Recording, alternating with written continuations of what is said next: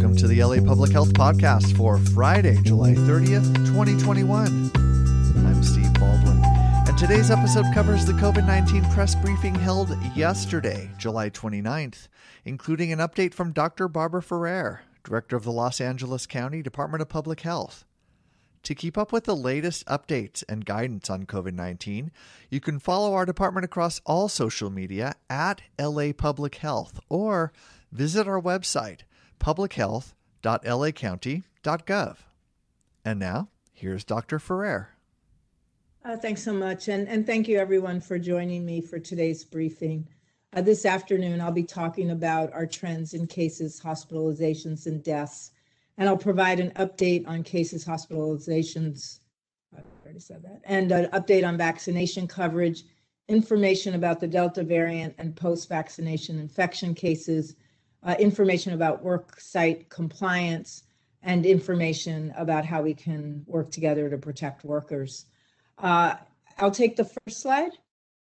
Uh, we are continuing to see a rise in transmission countywide, although our rate of rise slowed compared with last week. Uh, today, we're reporting 3,248 new cases.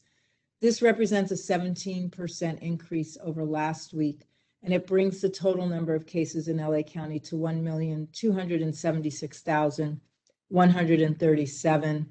Uh, you may recall that last week's number was an 80% increase over the week prior. Our daily average case rate without the seven day lag is now 15.7 cases per 100,000, and that's an increase from last week's case rate of 12.2, 12.9 new cases per 100,000. To date, nearly 7.3 million people have been tested and had test results reported in LA County. Our daily test positivity rate is 5.17%. This is an increase of less than half a percentage point uh, from last week's rate of 4.73%, which was itself an increase of nearly a full percentage point over the previous week. This suggests to us that perhaps the rate of increase uh, may be stabilizing. There are 918 people currently hospitalized with COVID 19. This is an increase of 273 people over the past week. And as a reminder, hospitalizations lag slightly behind cases, and we'll continue to see, uh, we believe, uh, increased hospitalizations uh, for some time to come. There are currently 150 open investigations at residential congregate settings and non residential settings with at least one confirmed case of COVID 19 at each site. I'm sad to report 17 additional deaths today. 16 of the people who passed away had underlying health conditions, and this brings the total number of deaths to 24,675 across LA County. We share our deepest condolences with those of you who have lost friends, loved ones, and families, and we wish you healing and peace. We'll take the next table as you can see from this table that shows the CDC indicators and thresholds for community transmission of COVID 19, transmission in LA County is now at the high level. Uh, we have, as I just noted earlier, more than 14 new cases per 100,000. Uh, we can go on to the next slide. Next slide. With widespread transmission uh, now uh, county and nationwide, we remain focused on mitigation strategies we have available to reduce the spread of the virus. Vaccinations remain the most powerful tool we have for lowering viral transmission. In alignment with the CDC and the state, we're committed to ensure easy access to vaccines and to build vaccine confidence by answering our community's questions and providing high quality information on the science behind the vaccines. Universal masking is another key strategy for reducing transmission of COVID and other respiratory viruses. With mounting evidence that the Delta variant is contributing to high rates of infection and that it can be spread even among fully vaccinated people, both the CDC and the state now recommend masking in all indoor public spaces for everyone, regardless of vaccination status, affirming that masking is something we can and should all do to keep each other safe. Testing and contact tracing are the third critical part of our approach to slow the spread of the infection. Both help us identify the people at greatest risk for spreading the virus to others, and they give us the opportunity to educate those who test positive about keeping themselves safe and preventing onward transmission to people both within and outside of their households. Together, these three strategies comprise a simple but powerful toolkit that we're using to getting back to slowing transmission. And everyone has a part to play, helping to educate about vaccine safety and importance, wearing the appropriate mask when indoors at workplaces and public places, getting tested if you have symptoms or had an exposure, and participating in public health follow up if you test positive or you are a close contact. We can go on to the next slide. This graph shows the trends in cases, hospitalizations, and deaths in our county from the beginning of the pandemic through July 21st of this year. Cases that are represented in the green trend line have been reported at an average rate of about 2,500 cases a day for the past week. This is slightly lower than the average number of cases we reported during last year's summer surge. Hospitalizations, as you can see on this graph, rise as a lagging indicator compared with cases, usually increasing about two weeks after we begin to see cases increase, and in the past, multiply, multiplying in direct proportion with cases. We're not currently seeing that pattern replicate itself during our current surge of cases. Although cases have increased by 740% over the last month, hospitalizations have increased by 180%. Fewer of our cases are becoming severely ill. Currently, 0.21% of positive cases are hospitalized, and this is much lower than the almost 6% of cases that were hospitalized during the winter surge. We're also learning that not all hospitalized patients who test positive for COVID are hospitalized with COVID illness. Some of the people included in this number are people hospitalized for medical procedures and other care who are discovered to be COVID positive through routine admission screening. However, the data we have so far suggests that most of the increases seen recently in hospitalizations are due to people being hospitalized for COVID illness, and that a significant proportion of them, once again, are requiring ICU care. Although our seven day average number of deaths, which is represented here by the blue line, has not begun to significantly increase, we've noted a concerning increase in our daily numbers of deaths. We'll be gathering more information about these uh, and those people that we've sadly uh, most recently lost and sharing what we learn about these new deaths as we do our best to prevent this most tragic outcome. We'll take the next slide. We've been detailing the rise of the Delta variant among strains sequenced in the LA County area for weeks. As we know, this now uh, predominant strain is more efficiently transmitted between people, likely due to its faster replication, higher viral load, and greater affinity for lower respiratory tract cells compared with earlier COVID strains. And while emerging data affirms that fully vaccinated people are well protected from severe infections with Delta variants, people with only one vaccine are not as well protected, and a small number of fully vaccinated individuals can become infected and are able to infect others. This trend line shows the trajectory of the Delta variant among specimens sequenced by several labs serving Southern California, including LA County's Public Health Lab. The number of sequences collected between July 18th and 24th that had Delta variants isolated was 675. This is 96% of all sequences collected that past week. The trend in Delta predominance is represented by the blue line on this table. This is consistent with the rise of Delta nationwide. Last week, the CDC estimated that Delta strains accounted for 83% of circulating COVID. Given that we still have uh, close to 4 million residents uh, across the county not yet vaccinated, this risk of increased spread from this variant within our county remains high. We can take the next slide. Uh, increased circulation of the highly transmissible del Delta variant is leading to case increases across all racial and ethnic groups. This slide shows case hospitalization and death rates by race and ethnicity from the two week period that ended on June 19th, alongside these same metrics a month later for the two week period that ended on July 17th. In keeping with the recent trends, over the month preceding July 17th, all groups saw an increase in cases, with the highest case rate observed among Black residents, whose case rate rose from 43 cases per 100,000 people to 181 cases per 100,000 people. This is an increase of 320%. We also saw significant increases in the case rate for all other groups, with increases of 182% in Latinx residents, 361% among white residents, and 371% in Asian residents. It's notable and deeply troubling that the more recent case incident rate in Black residents is now more than twice that of white residents. And it's also important to note that now white residents, who have traditionally experienced lower case rates than Latinx and Black residents, are the group with the next highest case rate. Over the same interval, hospitalization rates have been trending upward by 35 to 90% in Black, Latinx, and Asian residents. And we've seen deaths begin to trend upward among Black residents by 71%. Uh, we can take uh, the next slide. It's really Black, Latinx, and white and Asian residents have all seen deaths trend upward. Uh, this slide shows how the surge in transmission is happening in different cities and communities across the county now than it was when we're com- compared to communities hardest hit during our winter surge.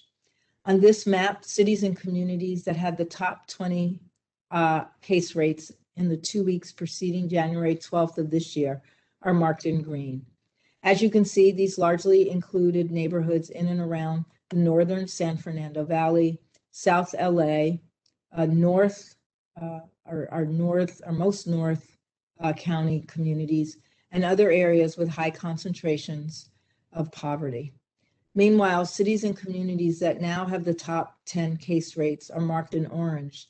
And as you'll note, these areas are located west of the formerly hard hit communities and generally are more affluent areas. This geographic difference in communities with high case rates now compared with what we saw during our winter surge uh, really creates differences in who is being affected. So far, it does appear that transmission in these neighborhoods is being driven mostly by community spread among young adults. We're continuing to work to understand how small outbreaks in these communities might also be contributing to high transmission across uh, this set of neighborhoods. You can go on to the next slide. Given the high rates of community transmission really across the board at this point, our vaccination efforts remain critically important to reducing the impact of rising infection uh, among our residents. As of July 25th, we've administered nearly 11 million doses to residents 12 and older, including more than 6 million first doses and nearly 4.9 million second doses. This means that more than 6.1 million LA County residents have received uh, one dose, and almost 5.4 million are fully vaccinated. We'll take the next slide. Uh, this slide actually shows how we're doing vaccinating specific age groups of LA County residents. As of July 25th, we vaccinated 90% of LA County residents 65 and over, 71% of residents 16 and over, and 70% of residents 12 and over. We've also vaccinated 50% of LA County teens between the ages of 12 and 17. And out of our nearly 10.3 million LA County residents, including those not yet eligible for the vaccine, 60% have received at least one dose and 52% are fully vaccinated. We'll take the next slide. Uh, for the second week in a row, we saw an uptick in first dose recipients after weeks of steadily declining weekly vaccination numbers. Between July 19th and 25th, we administered just about 70,000 doses across the entire county network. And this is an increase of about 7,500 doses from the previous week. And this, I want to note, is the second week that we've seen this increase in vaccinations. And we remain immensely grateful to everyone in this county who's done and continues to do their part by getting vaccinated. Our sense of urgency to increase vaccination among our residents remains high, and we're grateful for these signs of increased vaccination uptake. Take the next slide. Although we do continue to have large gaps in vaccination between age and racial and ethnic subgroups, the uptick in vaccinations these past two weeks allows us to see changes in many of the groups with lower vaccination coverage. The numbers on this slide are now color coded to show the changes in the past week. Proportions that increased by one point since we last reported them are listed in blue. Those that increased by two are listed in green, and those that increased by three are listed in pink. Proportions that didn't change at all are in white. Disproportionalities remain, as it's apparent when you look uh, at this slide, especially among our teens and young adults. Among both the 12 to 15 and the 16 to 17 age groups, about one third to one half as many Black and Latinx teens, and about two thirds to three quarters as many white and American Indian Alaska Native teens are getting vaccinated as their Asian counterparts. However, with the start of the school year approaching, we're glad to see large increases in vaccination across racial and ethnic subgroups in teens ages 12 to 17. Meanwhile, among young adults 18 to 29, and 30% of Black adults and 45% of Latinx adults have been vaccinated, and this is compared to 60% of white and at 78% of Asian residents, between one half to two thirds fewer. This disproportionality also persists among our 30 to 49 year olds. In this group, vaccination rates among Black adults are one third to nearly one half lower than rates among their Asian and white counterparts. However, as you can see, we saw uh, increases in most racial and ethnic subgroups uh, of these age groups. Looking at the totals by age group running across the bottom of this table, you'll note that vaccination rates are generally higher in older age groups. And with the transmission uh, on the rise, uh, we're particularly grateful that so many of our older people are protected by vaccines. And while we're glad to see the gains among younger adults, uh, we need the vaccination levels to rise much higher to reach a level of community immunity. There remains enormous risk with the persistent gaps among young and middle aged adults, many of whom are such an important part of our workforce. Looking at the totals in the rightmost column, you can see that the groups with the highest rates of transmission, hospitalization, and deaths continue to have the lowest levels of vaccination. With transmission continuing to rise, we do remain very concerned about low levels of vaccination among our Black residents and other teens and young adults. However, we're hopeful that the small increases on this chart will turn into larger ones as more adults and teens get vaccinated in the, in the near coming weeks. In the meantime, complying with the indoor masking requirement will help us get back to reducing community transmission rates while vaccination rates increase. Slowing the spread not only protects our vulnerable unvaccinated residents, it also reduces the chances of more mutations that can result in more infectious variants that evade our vaccine protection. Take the next slide. As many know, uh, the week before last, we issued a health officer order that required masking in all indoor public settings. This decision was based not only on the rapid increase in cases we saw in LA County, but also on the knowledge that most of these cases are caused by the Delta variant. The science on this variant shows that it is different from earlier variants of COVID. It replicates faster and more efficiently in respiratory tract cells, which means that infected people may now spread up to a thousand times more virus particles with every cough, sneeze, or shout than they did a year ago.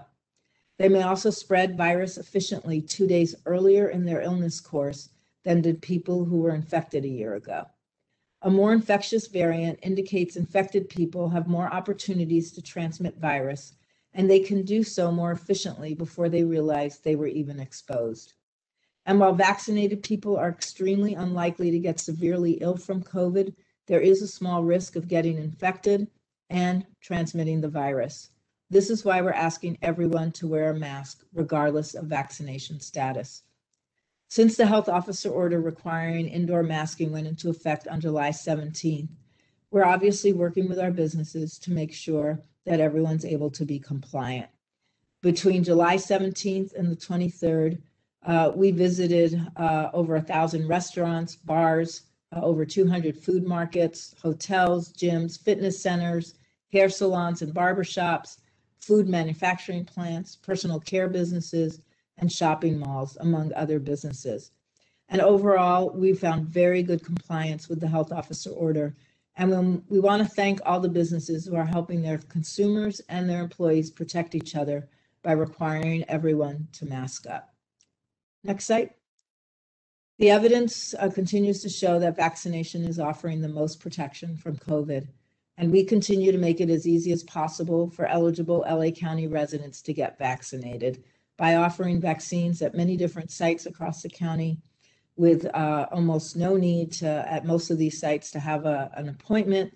And uh, it's pretty much barrier free uh, as you come in uh, to be able to get vaccinated.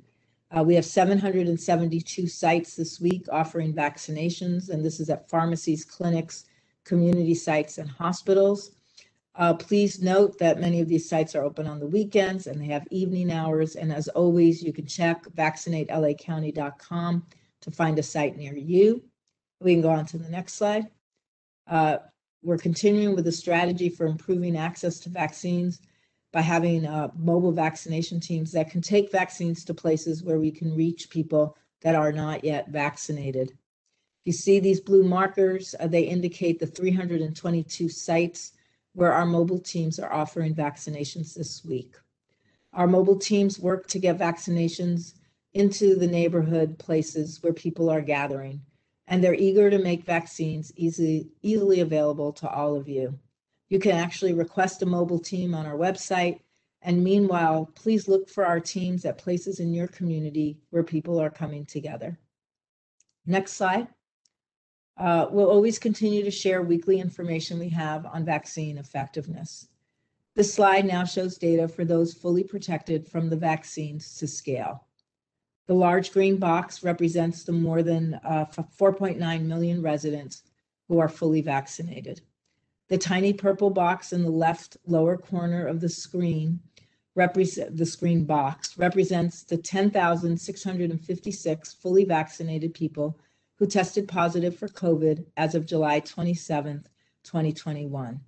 This is an increase of 63% since last week. I want to note that this number includes people who test positive because they have symptoms, they had an exposure, or, or because they took part in surveillance testing and had no symptoms at all. Of those fully vaccinated people who tested positive, 410 have been hospitalized. That's up from 287 the week prior. This translates to an increase from 0.006% to 0.008% of among all fully vaccinated people who needed hospitalization. Deaths in this group over this interval also increased very slightly from 30 to 35, and that moves the percent of fully vaccinated people who have passed away to 0.0006%. Uh, now that's at 0.0007%. These small increases, while indicative that fully vaccinated people do become infected and that more have become infected during the summer surge than before, still provide compelling evidence that fully vaccinated people remain at relatively low risk for becoming infected and even lower risk for having a bad outcome if they are infected. Next slide. Uh, these uh, trend lines actually show what the numbers look like on a population level by now charting case rates among both vaccinated and unvaccinated or partially vaccinated LA County residents. As you can see over the last few weeks, case rates have risen precipitously among unvaccinated people. While cases are also rising among vaccinated people, this increase is smaller and slower than it is among unvaccinated people. Our county's case rate would likely be much higher, probably double, if we didn't have so many unvaccinated, if we didn't have so many vaccinated people. So we're extremely grateful to everyone who's helped reduce potential transmission by getting vaccinated. We can look at the next slide, uh, which actually now uh, has us looking at hospitalization rates among both vaccinated and unvaccinated or partially vaccinated LA County residents. And you can see that over the last few weeks, hospitalization rates have increased again significantly among unvaccinated people. Meanwhile, the increase among vaccinated people, while it's there, is much smaller and again proceeding at a slower rate of increase. Because these numbers are presented as rates per 100,000 residents, I do want to share the hospitalization numbers as well. Between May 1st and July 17th of this year, our county had 3,167 hospitalized COVID cases. 2,925 of these, or 92%, uh, were for people who were unvaccinated or partially vaccinated, and 242, or 8%, were among people who were fully vaccinated. These trends do contribute to our certainty that vaccines are working as intended here in LA County. Although vaccinated people are seeing a rise in new COVID diagnosis, they're primarily experiencing their infections not as severe illness that brings them to the emergency room, but as bad colds. As the data shows, unvaccinated people simply cannot have the same level of confidence that an infection with this virus will lead to mild illness. We can take the next slide. Uh, because we're really interested as well in understanding how our vaccinations are protecting us against the most severe outcomes from COVID, we're closely following differences in deaths between fully vaccinated and non fully vaccinated people. In people who die of COVID in LA County, an average of 37 days pass between the date of diagnosis and the date of death. With our case increase having begun so recently, it's therefore too early for us to assess the impact of this latest wave of infections on COVID death rates. Nevertheless, I want to show you what we do know about deaths due to COVID by vaccination status. As the slide shows, between January 1st and June 30th of this year, 99.8% of all COVID deaths among LA County residents took place among unvaccinated and partially vaccinated people, while only 25 deaths, or 0.2%, occurred among fully vaccinated people.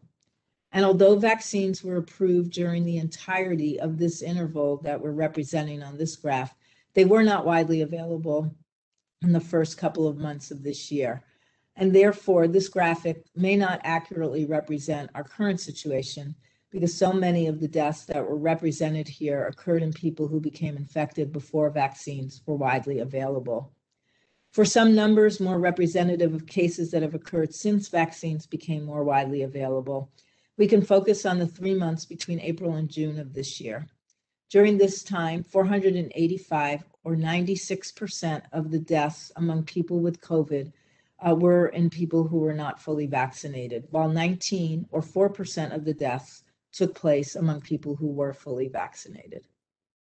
Again, overwhelming evidence that the vaccines offer a lot of protection uh, to people who are fully vaccinated. We can go on to the next slide. Earlier this week, I just wanted to touch upon the fact that the state issued a new health officer order that's aimed at preserving the safety of workers, residents, and patients in a variety of high risk settings. A little less than two weeks ago, you know, we issued a county health officer order requiring masks to be worn in all indoor public settings. I wanted you know, try to explain how these new requirements translate into better protections for workers. Prevention measures that have been strengthened include face coverings and PPE, vaccine status verification, and testing. The column on the left shows the standards that were in place for each of these prevention measures in the weeks before the latest health officer orders were issued. And the column on the right shows what the new health officer orders add that helps improve the effectiveness of each prevention measure. New protections conferred by our county health officer order are in the blue text, while those conferred by the state's health officer order are in the pink text.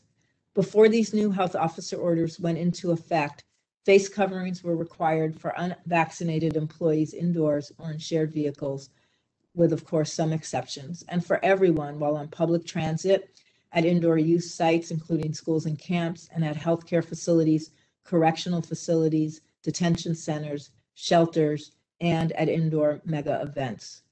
Under the requirements of the new county health officer, face coverings are required for all employees and customers in any indoor public settings. This includes vaccinations, I mean, this includes work sites, and this is regardless of vaccination status. This does mean that vaccinated and unvaccinated employees and customers must always be masked when they're indoors.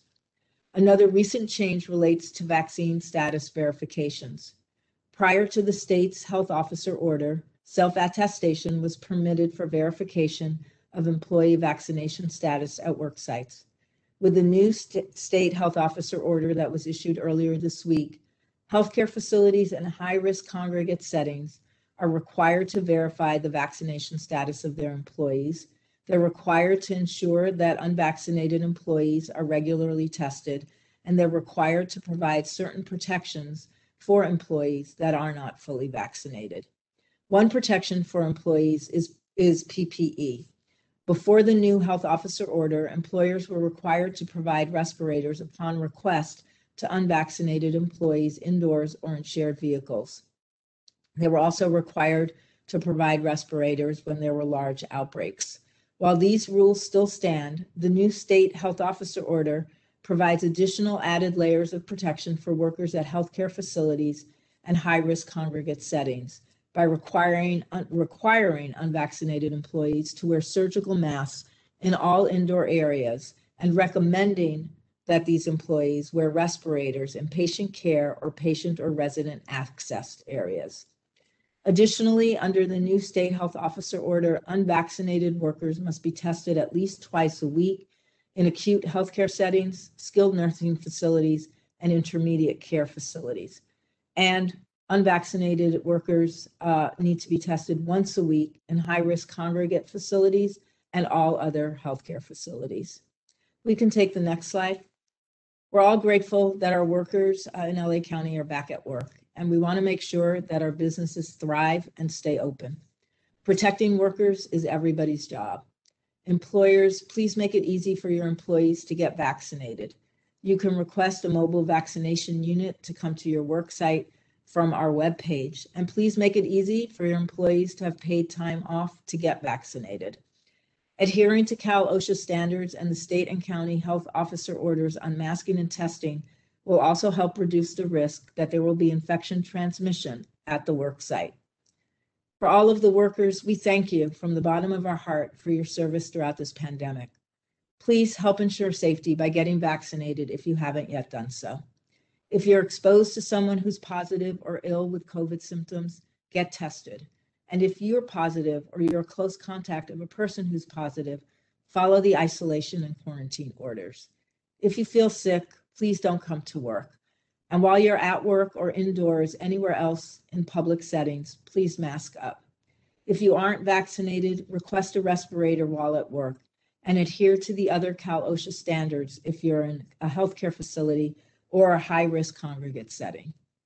As for all of us customers, we too play a positive role by wearing a face covering when we're inside a place of business and by not entering a place of business if we're not well. Let's maintain some distance from employees whenever possible. And of course, for those of us not yet vaccinated but eligible, getting vaccinated as soon as possible makes a huge difference. Keeping LA County's workers healthy allows our businesses to flourish, and this is good for all of us. We can make this possible if we all continue to do our part. Thank you. And now I'll take your questions. And as a reminder to be put into queue to ask a question, uh, please click on the hand icon that's in the participant panel on the right side of your screen. Uh, our first question will go to uh, Stephanie Dazio with the Associated Press. Oh, look, I haven't been here for a while and I still get the first question. Um, wanted to ask if there's ev- any evidence that the indoor masking requirement is working. Um, and on the vaccine front, do we have any surplus vaccine? And if so, how many doses have expired and are any in danger of expiring soon? Thank you so much.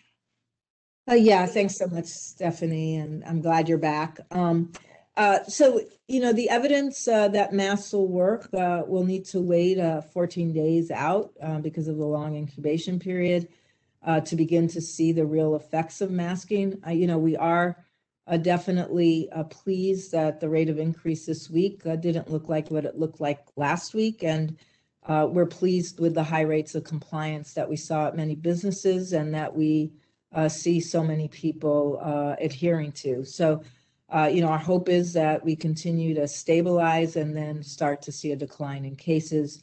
Uh, that uh, could uh, definitely be helped by high compliance with masking and by the increasing numbers of people that are getting vaccinated. Uh, in terms of expiring doses, I believe that maybe it was today or yesterday um, that we received a notice that for the J and J vaccines that were going to expire, I think, at the beginning of August. Uh, there's been uh, a decision that those can continue to be used uh, safely for the next 45 days. Um, so no, we don't really have a problem with expiring doses uh, here in LA County. We work closely uh, with all of our vaccination partners in the state to move vaccines around with 750 plus sites.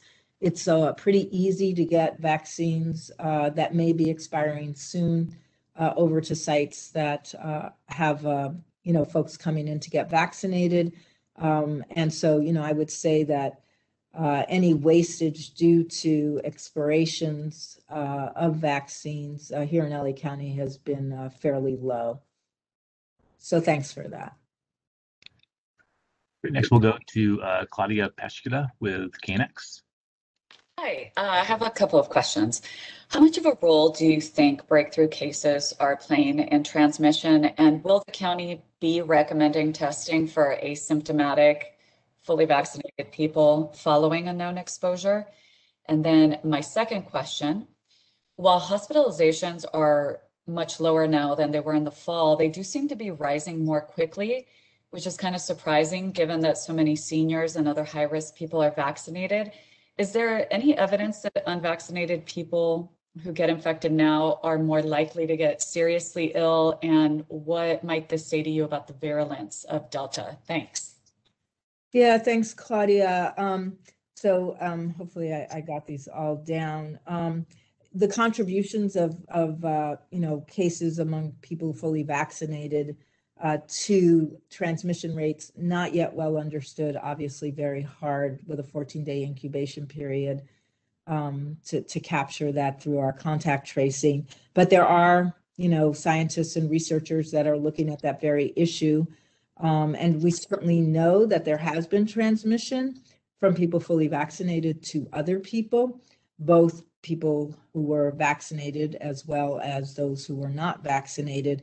Uh, it's not really clear exactly um, how much transmission is occurring. I, I will say that um, the numbers are likely to be relatively low uh, in LA County, given that the highest proportion of folks that are uh, at this point positive for COVID 19 are still occurring amongst people who are not vaccinated or fully vaccinated. In terms of the second question, uh, we've already actually uh, aligned our guidance to recommend that fully vaccinated people, even if they're asymptomatic on a close contact uh, with a known case, uh, should in fact go ahead and get tested. So, yes, uh, we're aligned and have changed our guidance uh, for testing, recommending, again, people fully vaccinated with no symptoms who are identified as a close contact of a positive case uh, should go ahead and get tested. Uh, those folks, however, are not required uh, to quarantine if they don't have any symptoms, but they need to watch themselves carefully for the development of symptoms during the 14 day incubation period, and of course, immediately uh, isolate themselves should they develop symptoms uh, and get tested. In terms of uh, the, the last question, uh, which is uh, what do we know about hospitalizations that are occurring now? Um, it, it, seems like there's been a, a dramatic increase uh, in the number of hospitalizations. As I noted, the ratio of cases to hospitalizations is much lower now than it was during the winter surge and even uh, dur- during um, the, the last summer's surge. Uh, but we are looking to get more detail on uh, exactly who is hospitalized. we know that a small number of the people who are hospitalized um, and uh, counted as a COVID case are in fact in the hospital for some other procedure, a hip replacement, uh, some uh, other medical care that's necessary, a hospital screen on admission for COVID. Uh, and there are so there are some patients who are testing positive upon that admission screening. And obviously, as community transmission uh, increases in the county, the percent of those people on admission screening who are getting a positive test is likely to go up a little bit as well. Uh, but we're working to actually be able to get, you know, primary and secondary diagnosis data uh, with our hospital partners so that we can be able to report out uh, at least some preliminary data in the next week or so about who's hospitalized, what percentage of them are people sick with uh, illness related to COVID, and what percent of them may be in the hospital for some other reason. But but thanks for that. We'll take the next question. And that'll come from Ryan Carter, Carter with the Daily News. Uh, thank you. Uh, hello, doctor. Thank you for the for, for sharing the information today. Um, so I, I think you were sort of tapping into my next question, which was maybe if you could explain more formally why it is a challenge, or if it even isn't a challenge, to um, to uh, offer data in the daily numbers, um, vaccinated versus unvaccinated in the case numbers. Like that seems to Yeah. be a, a, a, Yeah. a continuing question among our readers too. Yeah. Yeah, no, thanks, thanks, Ryan. Um, so there's two different databases. Uh, one's the database that, you know, our people, uh, our test results from people who have been tested, and we get the number of negative test results and the number of positive tests. And then, you know, our team cleans up that database uh, to make sure we don't have duplicates that have come in. And then there's a database that you get um, for people who are vaccinated in order for you to be able to tell amongst your new cases who's uh, which one of them are occurring among people who are vaccinated versus people who are not fully vaccinated you actually have to uh, merge those databases and they're they're entirely separate databases uh, and you have to use an algorithm again in that merge to make sure you're being fairly accurate uh, so it's both a pretty lengthy process it's also uh, still requires some manual manipulations to make sure the databases are clean. Um, and uh, you know that that's why in, in a county as large as, as ours, with you know as you noted, hundreds of cases every day that we report that are new cases, uh, it would be hard for us to do this uh, on a daily basis with our numbers. But we're hopeful that you know we do report this out on a weekly basis, um, and um, you know that at this point uh, is providing us with fairly good information. But appreciate the question and, and thanks for asking. Our next question will come from uh, Taylor Torregano with Spectrum News. Hi, Dr. Ferrer. Thank you for taking my question. I just wonder, uh, my question is uh, directed towards schools K through 12, and I wonder, we saw that you have new uh, recommendations, but we are trying to see if there's any serious consideration of closing schools once again. Will there be another stay-at-home quarantine? Are you considering this? No, there, there's no consideration for closing schools. I mean, we're, we're all working really hard. I want to thank all of the educators, teachers, staff, uh, principals, superintendents. I want to thank our partners at the LA County Office of Education. People have been working all summer uh, to implement uh, the safest possible reopening for uh, full in-person instruction at our schools. And uh, that seems uh, to me to be uh, completely possible. Um, there are safety mitigation efforts, obviously, uh, that are happening at every school campus. Uh, everyone has to play their part parents, students, uh, staff, uh, administration uh, to, to create uh, as much safety as possible. there's an indoor masking requirement, which will go a long way towards reducing transmission of people who are possibly infected without any symptoms. you saw that there's a, a long list of, of recommendations for schools to uh, you know, implement as they add additional layers of protection. Uh, there's uh, opportunities again, you know, to do what we what we know works really well: infection control, distancing where it doesn't interfere with your normal operations. Um, you know, making sure that there's a good plan in place once cases or a case is identified. Our teams are here. We have an entire team of folks that uh, are dedicated to assisting schools in any kind of cluster when they have identified any kind of clusters or with any outbreaks. Um, so we're all prepared to to do our very best uh, together, uh, keep schools open. I want to thank uh, all the parents and who have gotten their young teens vaccinated, and of course all the teens that have gotten vaccinated, and all the teachers and staff that have gotten vaccinated. I mean, we've we've seen over and over again that uh, vaccinations is a, a game changer. Uh, so when we reopen this fall, we've got the most powerful tool um, still available, and uh, it helps to have staff and and um, adults in the building vaccinated, where you have small children in, in those high schools and middle schools where you have a lot of teens that are vaccinated as well. Uh, this is all going to help us uh, be able to uh, keep our schools open. Next question will come from uh, Mackenzie Mays with Politico. Hi, can you hear me? Yep. Hey, so Taylor actually just asked my question um, about schools, but I did want to ask if you would recommend that schools require proof of vaccination of, of teachers and other employees the way that um, we are for city and, and, state employees. Yeah, you know, it's a great question. Um, and, you know, uh, we have, I think, 80 school districts here um, that will need to look at uh, how to, in fact, uh, think about uh, vaccination verifications. Um, I do want to note, um, and I again want to thank all the school districts. Uh, just about every school district is has got already a robust testing program that they're rolling out uh, in the fall. So you know the recommendation uh, that exists so far is you know people who are fully vaccinated uh, don't need to necessarily participate in that routine testing, but that you should be able to offer it for people in your school community that are not fully vaccinated. And uh, you know, most of the school districts will have that testing capacity uh, when schools open.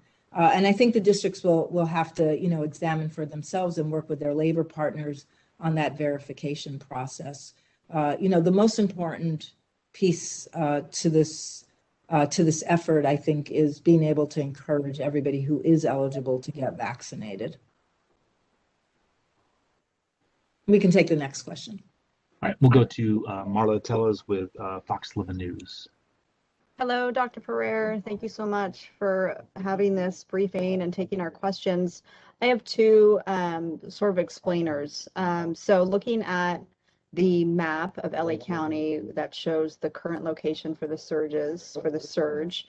And you said that these are the more affluent neighborhoods. So can you kind of talk about the discrepancy of those seemingly had the higher vaccination rates, those particular neighborhoods?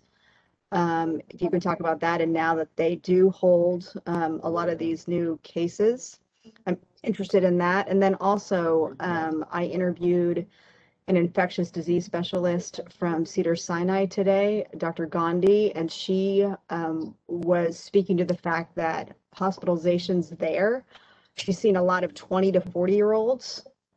And it's really, if you could just elaborate on the fact that it is that age group that is not just getting COVID, but but really, really sick, and at that point regretful that they didn't get the vaccine. Thank you. Yeah, thanks so much for both questions. Um, in terms of uh, the current locations that we were highlighting, those are are uh, communities that have seen a, a, lot of increases in their case rates. I, I want to be I want to be um, as clear as possible that uh, case case increases happening across the board. I I was looking the other day. I don't think there are really uh, hardly any uh, communities of any measurable size that haven't seen a, a significant increase in, in their cases. So everyone has seen increases. These were just uh, some of the communities with the highest increases. Um, and when we looked into who was infected in those communities, um, what we saw were uh, lots of younger people uh, who were infected. And again, you know, every time I, I put up the data, it's crystal clear that vaccination rates among younger people across the board in LA County are much lower than they are for older people, and uh, with many more opportunities for intermingling. Um, and I think particularly for people with resources uh, who now can go out and about more. Everything's open. You know, you could spend an evening at a bar. You could spend an evening, you know, at a restaurant now, uh, indoors as well as outdoors. Uh, you can go to large parties. Um, you know, for people who uh, aren't vaccinated and aren't taking any precautions when there's a lot of community transmission, um, there's a lot of risk. Uh, and we have much lower rates of vaccination uh, in these younger populations. And uh, so, you know, I don't, I don't know that it's so surprising um, that we're seeing uh, the increase there uh, because, in fact, uh, with, with resources and opportunity, there's probably more intermingling in some of these communities than in other communities. And particularly, there may be more intermingling indoors in higher risk settings for people who are not fully vaccinated. And I do appreciate uh, the notice that you know we have a lot more younger people hospitalized. Uh, last week I did show um, some data, or yeah, I think it was last week, um, uh, that showed you know who's in the hospital, what do the trend lines look like, where have we seen increases uh, in hospitalizations. You know, unfortunately, older people who do get sick are still more likely to be hospitalized but you're absolutely right. You know, for the first time, we have a, we have many more younger people, uh, particularly you know in that age group of you know really we call it 18 to 49, uh, who are hospitalized at a higher rate now than they've been before. Um, and again, you know, much less likely to be vaccinated. Uh, and and while you know, in general, younger people are healthier, and that contributes to the fact that uh, we don't have the same rate between cases and hospitalizations as we saw during the surge. Uh, this virus causes really, really serious illness uh, among both healthy people and people who aren't so healthy. Um, so, for everyone who's out there not yet vaccinated, uh, you know, uh, the virus can make you very, very sick, and, and that's what we're seeing in our hospitals now. So, thanks for that. Unfortunately, it's uh, we're right up against our time for today. Uh, Dr. Ferrer, you have any closing comments? No, just again, always my thanks and deep appreciation to everyone in the media. Uh, thanks for you know making sure information is getting out to all of your listeners and viewers, and appreciate everything you're doing. Great. Thank you for joining us today. If you uh, would like to stick around for Spanish comments, we'll begin those at three o'clock. Okay. All right. Uh, welcome everyone to uh, the Spanish briefing for today, July 29th. Uh, Monica, you may begin when you're ready. Uh, thank you, Kim. Uh, gracias. This, let, sorry, let me get this shared properly here. Okay. There we go. Sorry about that. No problem. There we go. All right. Go ahead. Thank you. Okay, so I will start now then. Gracias por acompañarnos en la sesión informativa de hoy. Esta tarde hablaremos sobre nuestras tendencias en casos, hospitalizaciones y muertes y brindaremos una actualización sobre casos, hospitalizaciones y muertes.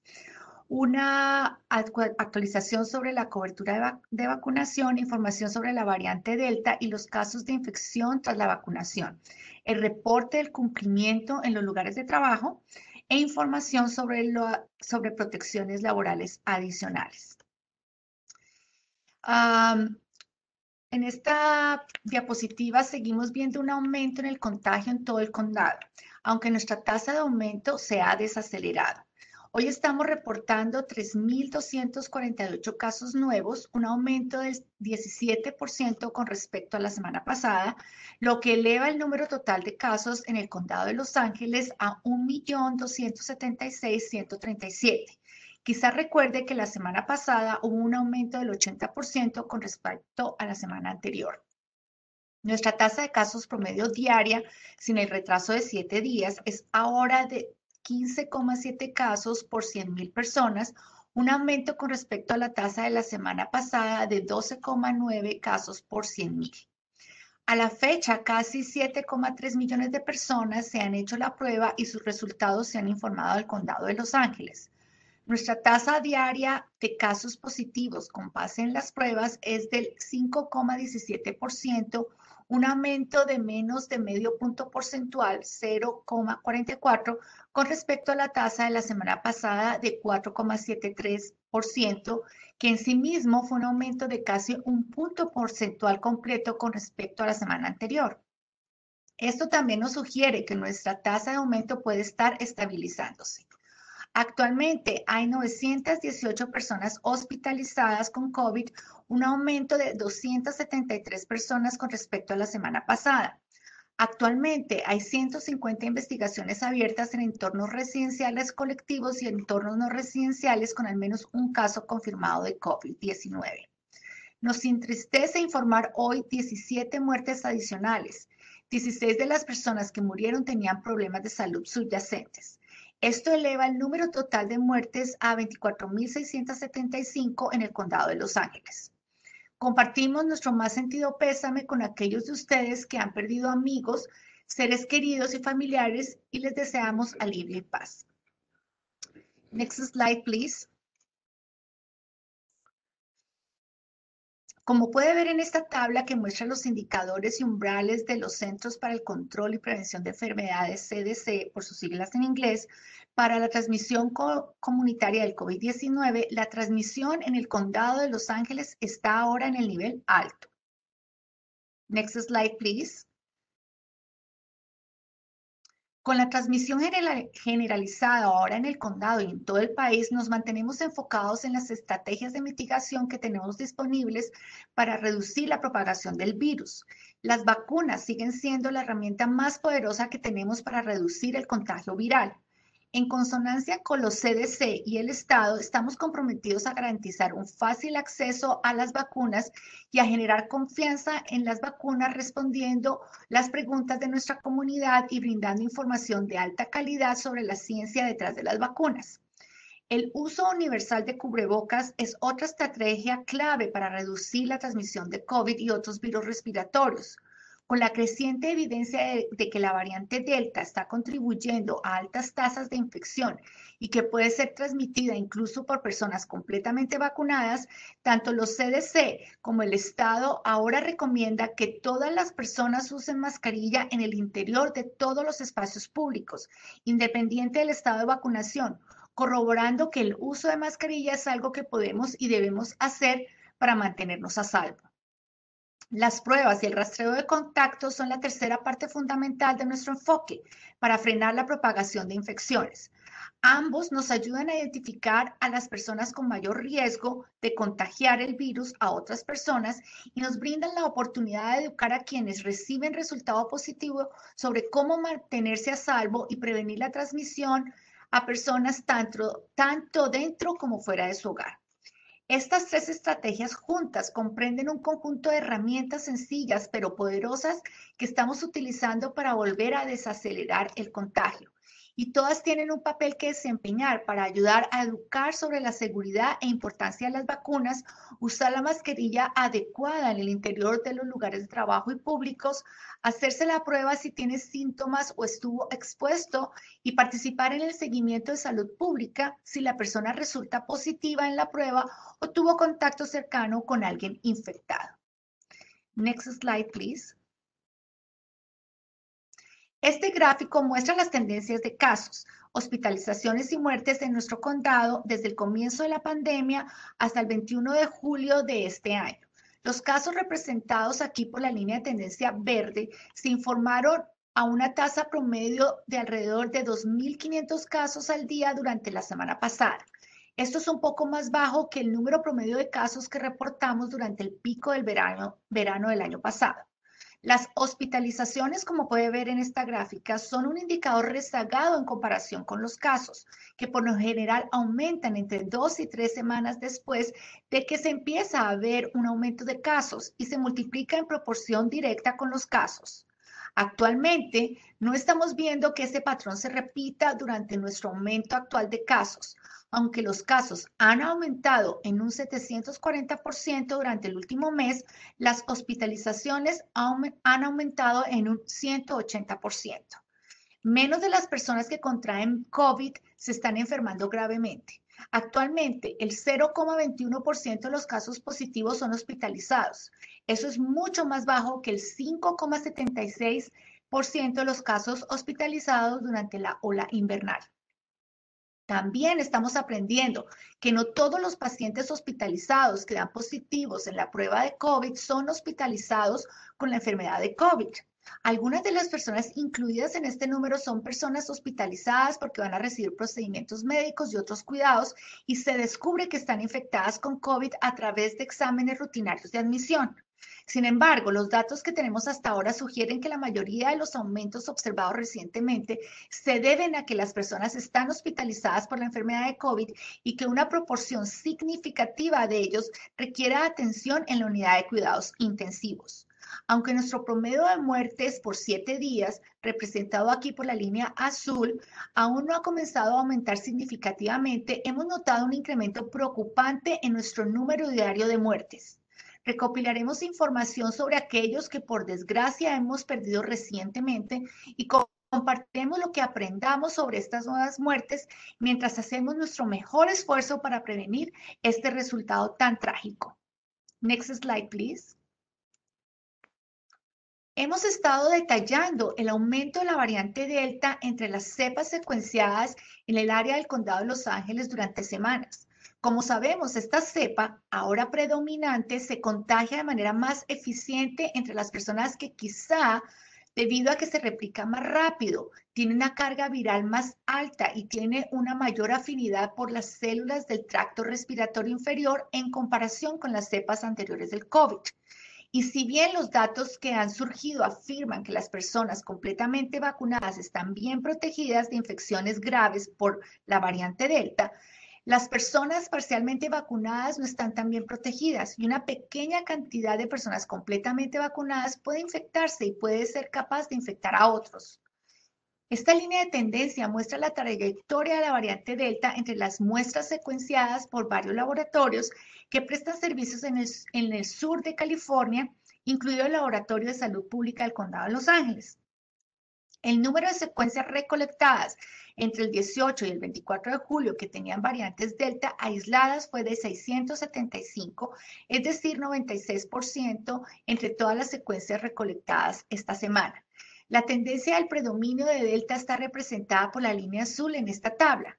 Esto es consistente con el aumento de Delta en todo el país. La semana pasada, los CDC estimaron que las cepas de Delta representaron el 83% del COVID circulante.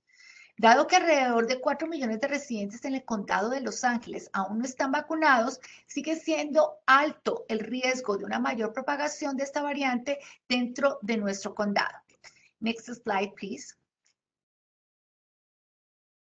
El aumento de la circulación de la variante Delta altamente contagiosa está dando lugar a un aumento de casos en todos los grupos raciales y étnicos. Esta diapositiva muestra las tasas de casos, hospitalizaciones y muertes por raza y etnia del periodo de dos semanas que finalizó el 19 de junio, junto con estas mismas métricas un mes después para el periodo de dos semanas que finalizó el 17 de julio. En consonancia con las tendencias recientes, durante el mes anterior al 17 de julio, todos los grupos experimentaron un aumento de casos, con la tasa de casos más alta observada entre los residentes afroamericanos, cuya tasa de casos aumentó de 43 casos por 100.000 habitantes a 181 casos por 100.000 habitantes, un aumento de 320%. También vimos aumentos significativos en las tasas de casos para todos los grupos, con aumentos del 182 en los residentes latinos, del 361% en residentes blancos y del 371% en los residentes asiáticos. Es notable y profundamente preocupante que las tasas de incidencia de casos más recientes en los residentes afroamericanos sea más del doble que la tasa de incidencia de casos en los residentes, blancos y también es importante señalar que ahora los residentes blancos que tradicionalmente han experimentado tasas más bajas que los residentes latinos y afroamericanos son el grupo con la siguiente tasa de casos más alta. Durante el mismo lapso, las tasas de hospitalización han, tenido, han tendido a incrementarse entre un 35 y 90% en los residentes afroamericanos, latinos y asiáticos y hemos visto que las muertes comienzan a aumentar un 71% entre los residentes afroamericanos. Next slide, please. Esta diapositiva muestra cómo las tasas de casos actuales en las ciudades y comunidades del condado de Los Ángeles son diferentes a las que se vieron en el pasado. A la izquierda hay un mapa que muestra el impacto de las tasas de casos eh, al 17 de julio por 14 días en la ciudad y la comunidad. Las tasas más altas del contagio se indican en este mapa en verde oscuro, mientras que las tasas más bajas se indican en verde claro. Como puede ver, estos incluyen en gran parte vecindarios dentro y alrededor del Valle de San Fernando, el este de Los Ángeles y otras áreas históricamente desfavorecidas. Mientras tanto, las ciudades y comunidades que ahora tienen las 10 tasas de casos más altas están marcadas en naranja y como notará, estas áreas están ubicadas al oeste de las comunidades que anteriormente fueron muy afectadas. La diferencia geográfica en las comunidades con altas tasas de casos en comparación con el pico invernal crea diferencias en cuanto a quienes se ven afectados. Hasta ahora parece que el contagio en estos vecindarios está siendo impulsado parcial, principalmente por la propagación comunitaria entre los adultos jóvenes. Continuamos trabajando para comprender cómo los brotes podrían estar contribuyendo a una alta transmisión en estos vecindarios. Next slide, please. Dada la alta tasa de transmisión comunitaria, nuestros esfuerzos de vacunación continúan siendo de vital importancia para reducir el impacto del aumento de la infección en nuestros residentes. Al 25 de julio hemos administrado casi 11 millones de dosis a residentes de 12 años o más, incluidas más de 6 millones de primeras dosis y casi 4,9 millones de segundas dosis. Esto significa que más de 6,1 millones de residentes del condado de Los Ángeles han recibido una dosis y casi 5,4 millones están completamente vacunados. Next slide, please.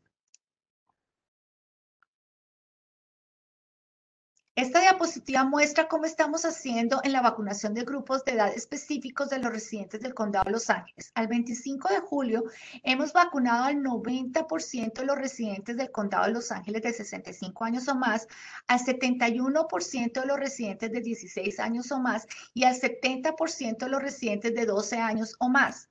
Hemos vacunado al 50% de los adolescentes entre las edades 12, de 12 a 17 años y de todos nuestros casi 10,3 millones de residentes del condado de Los Ángeles, incluidos aquellos que aún no están en los grupos aprobados para recibir la vacuna, el 60% ha recibido al menos una dosis y el 52% está completamente vacunado. Next slide, please. Por segunda semana consecutiva y después de ver en declive los números de quienes reciben semanalmente las primeras dosis, ahora vemos un aumento. Entre el 19 y el 25 de julio administramos 69.558 dosis en toda la red del condado, un aumento de cerca de 7.500 con respecto a la semana anterior.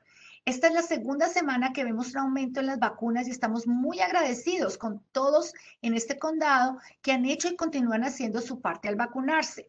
Nuestro sentido de urgencia para aumentar la vacunación entre nuestros residentes sigue siendo alto y estamos contentos de ver cualquier signo de una mayor aceptación de la vacuna. Next slide, please.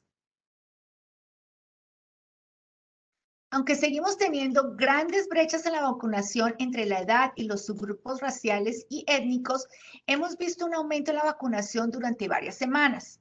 Los números de esta diapositiva ahora están codificados por colores para mostrar los cambios de la semana pasada. Las proporciones que aumentaron en un punto desde la última vez que los informamos se enumeran en azul. Las que aumentaron en dos se enumeran en verde y las que aumentaron en tres se enumeran en rosado. Las proporciones que no cambiaron están en blanco.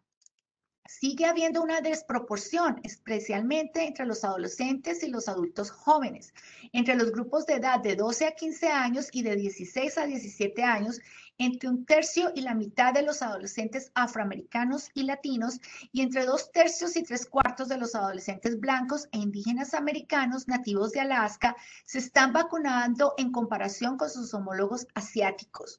Pero especialmente en el inicio del año escolar, acercándose, también nos complace ver grandes aumentos de vacunación en los subgrupos raciales y étnicos en adolescentes de 12 a 17 años.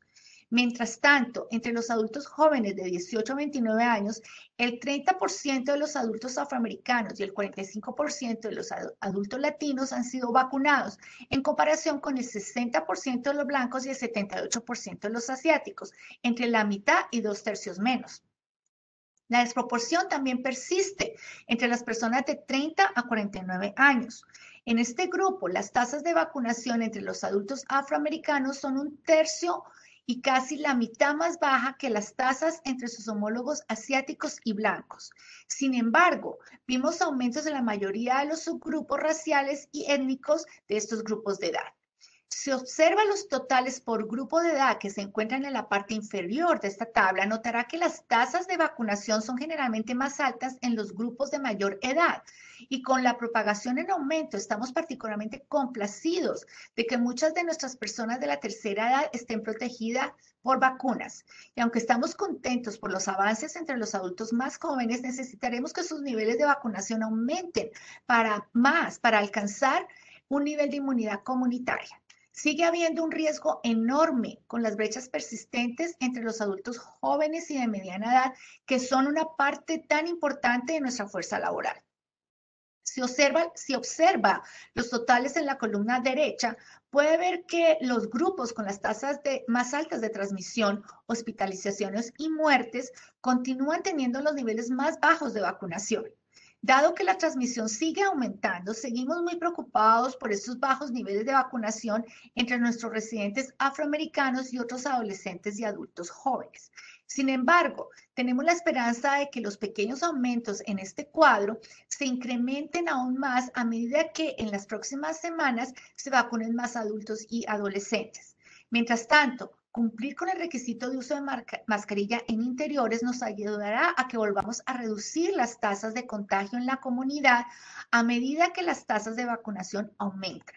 Disminuir la propagación no solo protege a los residentes vulnerables no vacunados, sino que también reduce las posibilidades de más mutaciones que pueden resultar en más variantes infecciosas que evaden la protección de nuestra vacuna. Next slide, please. La semana anterior emitimos una orden del funcionario de salud que requiere que todos usemos mascarilla en todos los entornos públicos cerrados. Esta decisión se basó no solo en el rápido aumento de casos que vimos en el condado de Los Ángeles, sino también en el conocimiento de que la variante Delta causa la mayoría de los casos. La ciencia de esta variante muestra que es diferente a las variantes anteriores de COVID. Se, replica de forma más rápida y eficiente en las células del tracto respiratorio, lo que significa que las personas infectadas ahora pueden propagar hasta mil veces más partículas de virus con cada tos, estornudo o grito que lo que lo hacían hace un año. También pueden propagar el virus de manera más eficiente antes de lo que lo hacían hace un año, esto es, dos días antes en el curso de su enfermedad.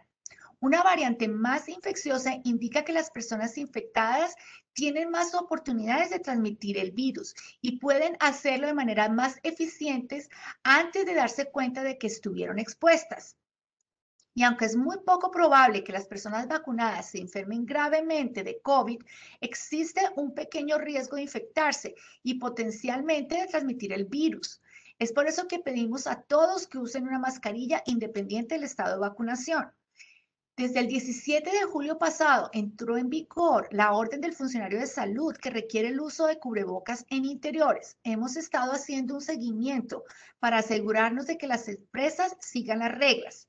Entre el 17 y el 23 de julio visitamos 1.013 restaurantes, 9 bares, 222 mercados de alimentos, 22 hoteles, 5 gimnasios y centros de acondicionamiento físico, 11 peluquerías, o barberías, 38 plantas de fabricación de alimentos, 25 negocios de cuidado personal y 10 centros comerciales, entre otras empresas.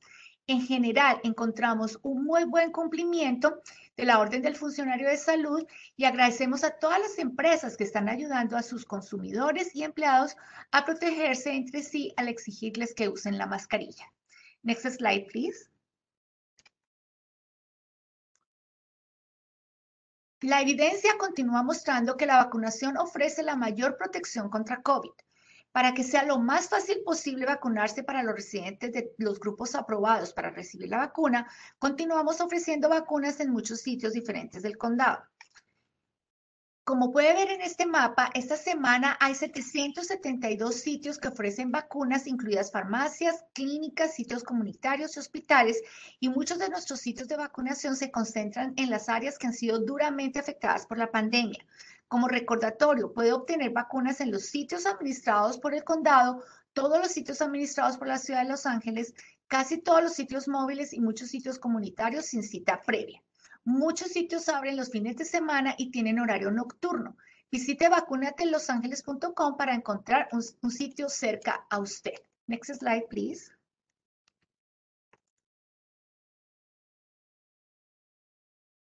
Hemos continuado con nuestra estrategia de, para mejorar el acceso a las vacunas al hacer que los equipos móviles de vacunación lleven las vacunas a lugares donde podamos llegar a personas que aún no han sido vacunadas. Los marcadores azules en este mapa indican los 322 sitios donde nuestros equipos móviles ofrecen vacunas esta semana que se concentran en las áreas de mayor necesidad y más afectadas. Nuestros equipos móviles de vacunas trabajan para llevar las vacunas a los lugares del vecindario donde la gente se reúne y están atentos a que las vacunas estén fácilmente disponibles para usted. Puede solicitar un equipo móvil en nuestro sitio web y mientras tanto buscar a nuestros equipos en los lugares de su comunidad donde la gente se reúne. Next slide, please. Continuaremos compartiendo la información semanal que tenemos sobre la efectividad de la vacuna. Esta diapositiva ahora muestra a escala los datos de aquellos completamente protegidos por las vacunas. El gran recuadro verde representa a los más de 4,9 millones de residentes que están completamente vacunados. El pequeño recuadro púrpura en la esquina inferior izquierda del recuadro de la pantalla representa a las 10.656 personas completamente vacunadas que al 27 de julio del 2021 dieron positivo por COVID. Este es un aumento del 63% desde la semana pasada.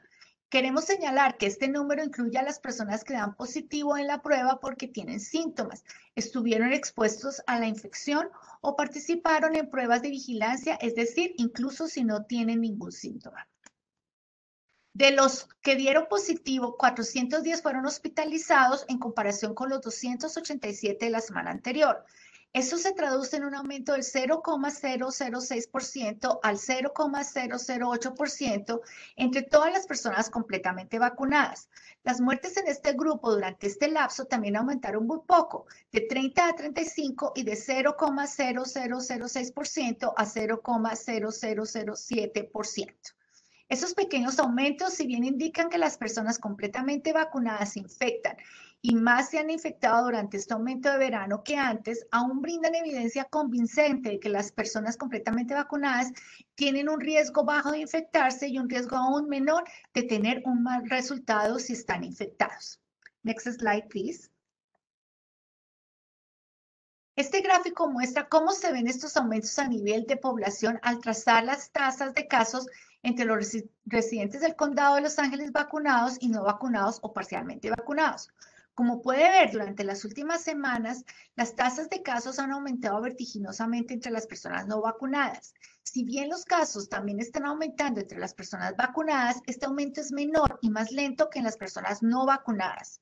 La tasa de casos de nuestro condado probablemente sería mucho más alta, muy probable el doble, si no tuviéramos tantas personas vacunadas, por lo que estamos muy agradecidos con todos los que han ayudado a reducir la transmisión potencial al vacunarse. Next slide, please.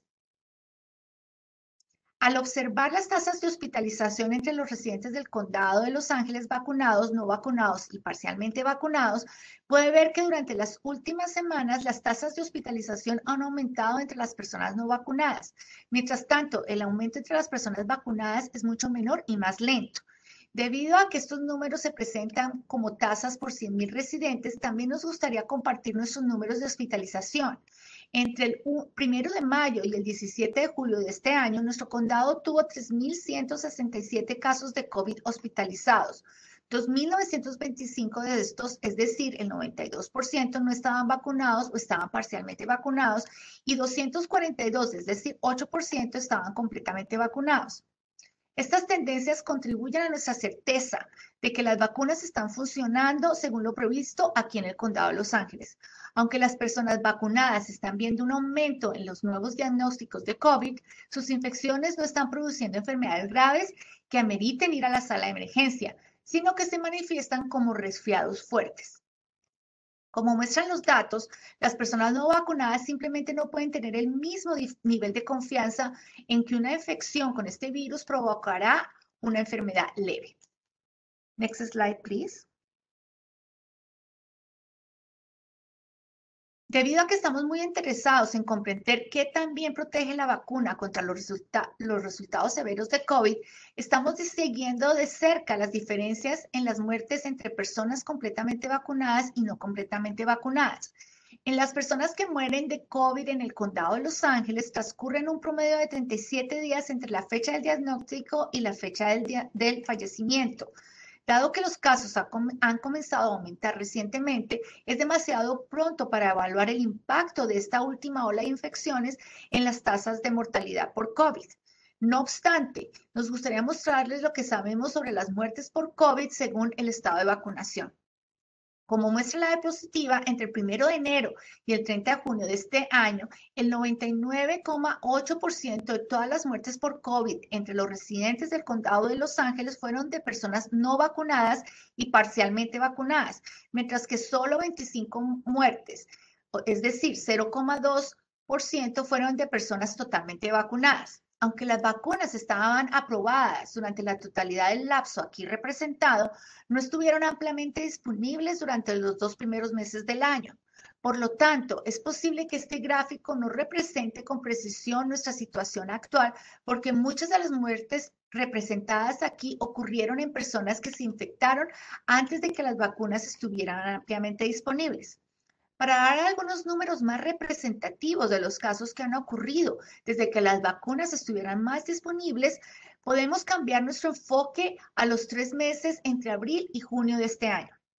Durante ese tiempo, 485 o el 96% de las muertes en personas con COVID, en, personas que no estaban completamente vacunadas, mientras que 19 o el 0, perdón, mientras que 19 o el 4% de las muertes ocurrieron en personas que estaban completamente vacunadas. Next slide, please. A principios de esta semana, el Estado emitió una nueva orden del funcionario de salud destinada a preservar la seguridad de los trabajadores, residentes y pacientes en una variedad de entornos de alto riesgo. Y hace poco menos de dos semanas emitimos una orden del funcionario de salud del condado que requiere que se usen mascarillas en todos los entornos públicos cerrados. Queremos explicar cómo estos nuevos requisitos se traducen en mejores protecciones para los trabajadores. A medida, las medidas de prevención que se han fortalecido incluyen cubrirse el rostro, verificar el estado de las vacunas, equipo de protección personal y pruebas. La columna de la izquierda muestra las normas vigentes para cada, una de estas medidas de prevención en las semanas anteriores a la publicación de estas últimas órdenes de los funcionarios de salud. La columna de la derecha muestra lo que agregan las nuevas órdenes de los funcionarios de salud que ayudan a mejorar la efectividad de cada medida de prevención. Las nuevas protecciones conferidas por la orden del funcionario de salud del condado están en el texto azul mientras que las otorgadas por la orden del funcionario de salud del Estado están en rosado. Antes de estas nuevas órdenes de los oficiales de salud entrar en vigor, se requería cubrirse la cara a los empleados no vacunados en el interior o en vehículos compartidos, con algunas excepciones, y para todos mientras se, se encontraban en el transporte público o en los centros de tránsito, al interior de los sitios para jóvenes, incluidas las escuelas y los campamentos, y al interior de las instalaciones de salud correccionales y centros de detención, refugios y megaeventos. Bajo los requisitos de la nueva orden del condado, se requiere que todos los empleados y clientes se cubran la cara al interior de cualquier entorno público, incluidos los lugares de trabajo, independiente del estado de vacunación. Eso significa que los empleados y los clientes vacunados y no vacunados tienen que usar cubrebocas. Otro cambio reciente se relaciona con las verificaciones del estado de vacunación. Antes de estas órdenes de los funcionarios de salud, se permitía el testimonio personal para verificar el, el estado de vacunación de los empleados en los lugares de trabajo. Con la nueva orden del funcionario de salud del Estado, emitido a principios de esta semana, se requiere que las instalaciones de atención médica y los entornos congregados de alto riesgo verifiquen el estado de vacunación de sus empleados, se aseguren de que los empleados no vacunados se sometan regularmente a pruebas y brinden ciertas protecciones para los empleados que no están completamente vacunados. Una protección para trabajadores es el equipo de protección personal. Antes de las órdenes del oficial de salud, los empleadores debían proporcionar respiradores a pedido a los empleados no vacunados en el interior o en vehículos compartidos. En situaciones de brotes que involucraban a 20 o más empleados, los empleadores también tenían que ofrecer respiradores a los empleados para uso voluntario. Si bien estas reglas están vigentes, la nueva orden del oficial de salud estatal brinda capas adicionales de protección para los trabajadores en las instalaciones de atención médica y los entornos congregados de alto riesgo al requerir que los empleados no vacunados usen mascarillas quirúrgicas en todas las áreas interiores y recomendar que usen respiradores durante el cuidado del paciente o en las áreas de acceso de pacientes y residentes. Además, la nueva orden del funcionario de salud estatal, los trabajadores no vacunados deben someterse a pruebas a menos dos veces por semana en entornos de atención médica aguda, centros de enfermería especializada y centros de cuidados intermedios, y una vez a la semana en instalaciones colectivas de alto riesgo y en todas las demás instalaciones sanitarias. Next slide, please. Estamos muy agradecidos de que los trabajadores de todo el condado de Los Ángeles hayan vuelto al trabajo y queremos mantener abiertos los negocios. Proteger a los trabajadores es tarea de todos. Los empleadores no quieren que sus trabajadores entren enfermos al lugar de trabajo. Por favor, permita que vacunarse sea fácil para ellos. Usted puede solicitar una unidad de vacunación móvil para ir a su lugar de trabajo desde nuestra página web. El cumplimiento de las normas de Cal OSHA y las órdenes de los funcionarios de salud estatales y el condado sobre el uso de mascarilla y pruebas también ayudará a reducir el riesgo de que uno de sus empleados transmita la infección a otros en el lugar de trabajo. Para todos los trabajadores, les agradecemos su servicio durante esta pandemia. Por favor, ayude a garantizar la seguridad vacunándose si aún no lo ha hecho. Si está expuesto a alguien que es positivo o está enfermo con síntomas de COVID, hágase la prueba. Y si es positivo o está en contacto cercano con una persona que es positiva, siga los órdenes, las órdenes de aislamiento y cuarentena. Si se siente mal, no vaya a trabajar. Y mientras esté en el trabajo o en el interior de cualquier otro lugar en público, use mascarilla. Si no está vacunado, solicite un respirador mientras esté en el trabajo y cumpla con otras normas de Cal OSHA si se encuentra en un centro de atención médica o en un entorno congregado de alto riesgo. Y para todos nosotros, los clientes, también jugamos un papel positivo al usar un cubrebocas cuando estamos dentro de un lugar de trabajo al no ir y al no ir a un lugar de trabajo si no nos sentimos bien. Mantengamos cierta distancia de las otras personas y por supuesto, para aquellos que no están vacunados, pero que pero son son, estamos en grupos que han sido aprobados para recibir la vacuna, vacunarse lo antes posible es, hace una gran diferencia. Mantener saludables a los trabajadores del condado de Los Ángeles permite que nuestros negocios prosperen y es bueno para todos nosotros. Podemos hacer esto posible si todos ponemos de nuestra parte. Gracias por su atención. Thank you so much, Monica. Thank and you, thank you Kim. to everyone for joining us today. If you have any questions for us, you're welcome to send them to our media inbox at media at ph.lacounty.gov. And I thank you again for joining us today. This episode of LA Public Health was produced by the Los Angeles County Department of Public Health. Our department is nationally accredited by the Public Health Accreditation Board and is committed to protecting and improving the health of over 10 million residents in Los Angeles County. For more information about DPH programs and services, visit publichealth.lacounty.gov and follow us on social media at LA Public Health. My name is Steve Baldwin, and you've been listening to the LA Public Health Podcast.